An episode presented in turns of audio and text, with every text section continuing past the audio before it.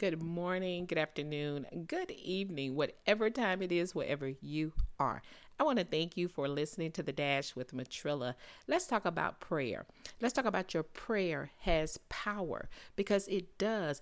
Don't forget that prayer still works but you've got to believe that it works. You guys know I'm constantly telling you to keep believing, have your faith, stand firm on what you know to be true, and stand firm on God's word.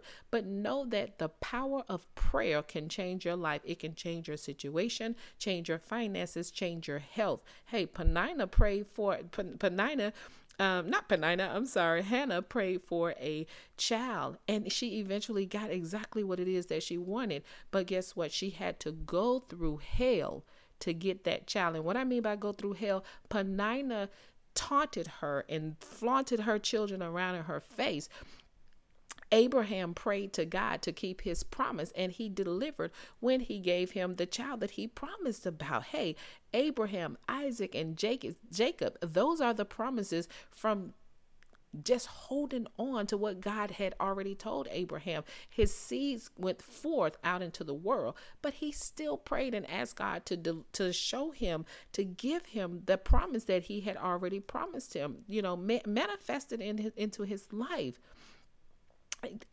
there are so many different reasons why people pray but the one true thing that you need to remember when you're praying you're praying is just make sure that your heart is pure and everything that you're praying for is beneficial not only just for you but for some, for someone else as well.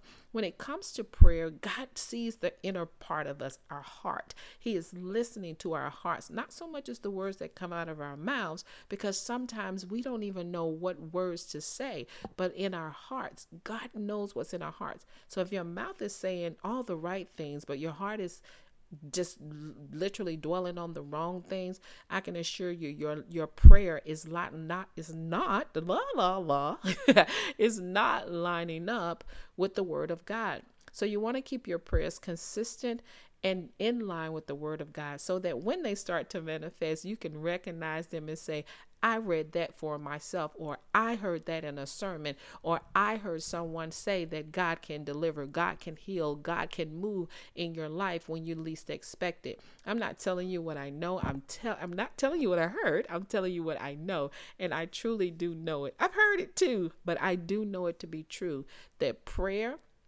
is still the best thing you can ever do for your situation and in your circumstances. God hears you. When you pray, He hears you. So just know there is power in your prayer. Praying power. Don't forget that. Hey, that's my spiel for today. You guys know what I say. Never give up on your life. Never give up on your dreams. And never give up on God. And the victory, it still belongs to Jesus. That's why you're so victorious. Y'all better keep up. We're going places.